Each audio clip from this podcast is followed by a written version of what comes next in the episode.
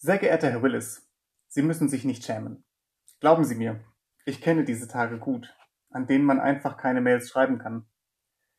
An denen es einem sogar unvorstellbar scheint, jemals wieder eine Mail zu schreiben, jemals wieder den Müll runterzubringen, sich jemals wieder zu rasieren, jemals wieder einen vollständigen Satz zu sprechen, ohne ihn irgendwo kurz nach der Mitte versickern zu lassen, weil einem das Konzept Satz, das Konzept Sprechen, das Konzept sich angeregt unterhalten auf einmal so wahnsinnig fremd erscheint.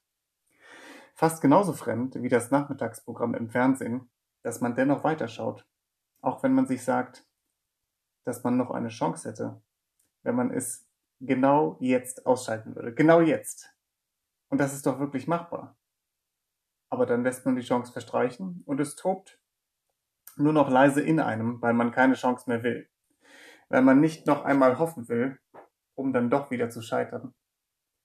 In ein paar Stunden, am nächsten Tag, der nächsten Woche, das ist fast egal. Ich kenne das wirklich gut und ich weiß, wie wichtig dabei kleine Schritte sind. Bringen Sie zunächst einmal einen Joghurtbecher herunter.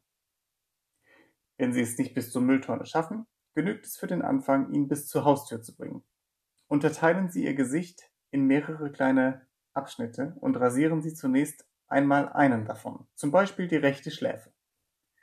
Schreiben Sie keine ganze Mail, sondern nur ein Wort. Schreiben Sie mir ein Hallo oder wenn Ihnen das zu mühsam erscheint, ein Hi. Das ist möglich, glauben Sie mir.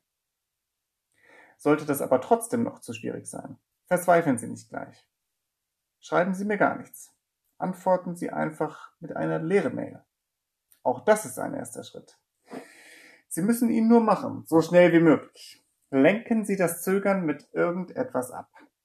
Sie schaffen das, Herr Willis. Ich glaube an Sie. Ihr Tillmann Ramstedt. Dass er leider nicht hell sehen könne, sagte mein ehemaliger Bankberater, als es um langfristige Renditen ging. Er schien das aufrichtig zu bedauern. Sehr geehrter Herr Willis, bitte verzeihen Sie. Ich wollte Ihnen in meiner letzten Mail nicht zu nahe treten. Natürlich können Sie den Müll herunterbringen. Sie sind schließlich Bruce Willis. Und Bruce Willis kann mit Leichtigkeit jederzeit den Müll herunterbringen. Säckeweise. Und natürlich können Sie in vollständigen Sätzen sprechen auch wenn sie das gar nicht nötig haben. Gehobene Augenbraue, Stirnrunzeln etc. Ich wollte Ihnen gewiss nichts unterstellen. Natürlich können Sie auch Mails beantworten. Mit links, mit rechts, beidhändig. Nur meine anscheinend nicht. Und dafür gibt es bestimmt eine einleuchtende Erklärung, die mir allerdings gerade nicht einfällt. Aber Sie werden mir das schon erklären. Und dann lachen wir über meine übertriebenen Sorgen. Zumindest ich werde lachen. Sie lachen ja bekanntlich nie. Das würde Ihnen auch gar nicht stehen. Sie sind Bruce Willis. Vielleicht haben Sie das kurz vergessen. Und ich bin hier, um Sie daran zu erinnern. Ich bin hier, um sicherzugehen, dass Bruce Willis noch Bruce Willis ist und nicht irgendein blasser Schatten seiner selbst. Los, zeigen Sie es mir! Ihr Tillmann Ramstedt. Als erstes schenkte mein ehemaliger Bankberater uns beiden immer einen Kaffee aus seiner roten Thermoskanne ein. Kunde, stand mit Filzstift auf meiner Tasse geschrieben. Auf seiner stand ich. Er selbst schenkte sich im Laufe des Termins noch mehrmals nach. Bei mir war das nie nötig.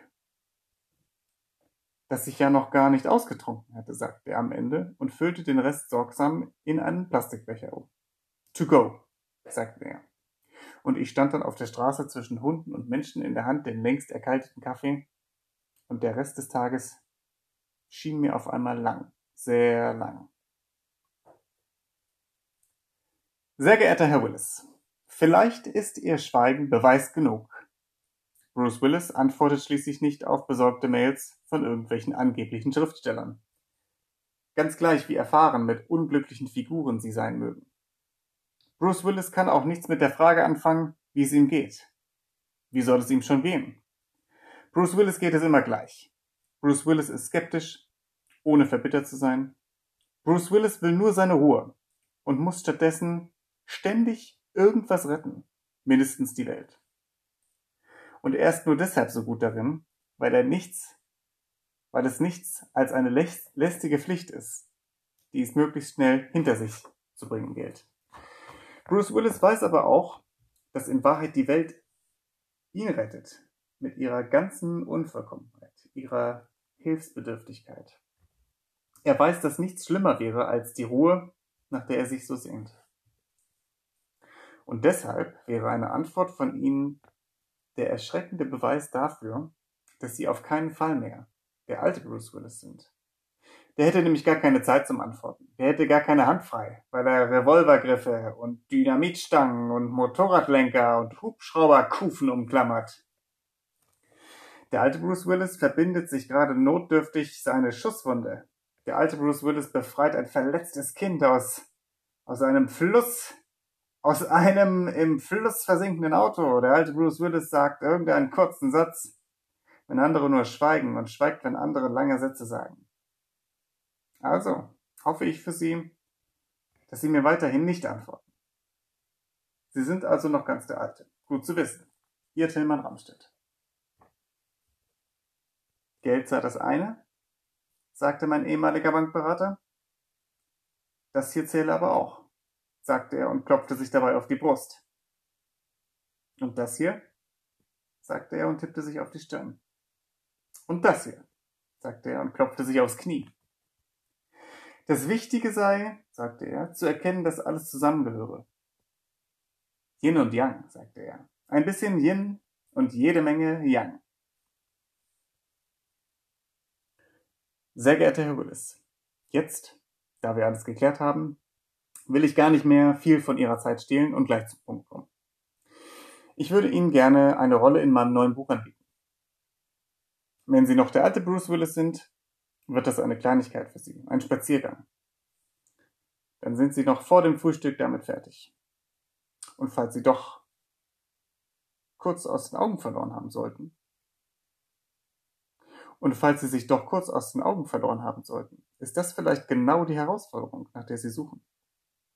Es würde Sie wieder an Sie erinnern. Also, Herr Willis, sagen Sie selbst, ist das nicht eine klassische Win-Win-Situation? Ihr Tillmann Ramstedt. Ein guter Bankberater müsse die Träume seiner Kunden erkennen, erklärte mir mein ehemaliger Bankberater. Aber die würden ihm ja nie erzählt, jedenfalls nicht die interessanten. Er schaute mich hoffnungsvoll an, dann wandte er sich irgendeiner Broschüre zu. Man könne ja niemanden zu seinem Glück zwingen, sagte er. Schon aus rein rechtlichen Gründen, sagte er. Da habe er sich erkundigt, sagte er.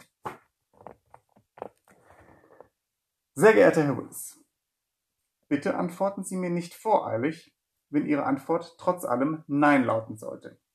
Bitte schütteln Sie nicht leicht den Kopf. Sie sollten sich nicht glauben, wenn Sie den Kopf schütteln. Das sind dann keinesfalls Sie, das ist dann nur Ihre derzeitige Verfassung, die mit dem Kopf schüttelt. Die lehnt mir nämlich erst einmal alles ab. Die lässt nichts an Sie heran, auch wenn es vielleicht genau das ist, was Ihnen gut tun würde. Und behaupten Sie auch bitte nicht, Sie hätten gerade keine Zeit. Wir wissen beide, dass das nicht stimmt. Sie haben mehr Zeit, als Ihnen gut tut, und ich brauche gar nicht viel davon. Versprochen. Genau genommen brauche ich Sie nur für ein paar Seiten des Romans. Nur für eine Szene. Eine einzige brenzlige Situation. Bei brenzligen Situationen sind Sie nun einmal der Erste, der einem in den Sinn kommt. Ganz gleich, wie es Ihnen geht. Sie sollen in der Szene meinen Bankberater spielen.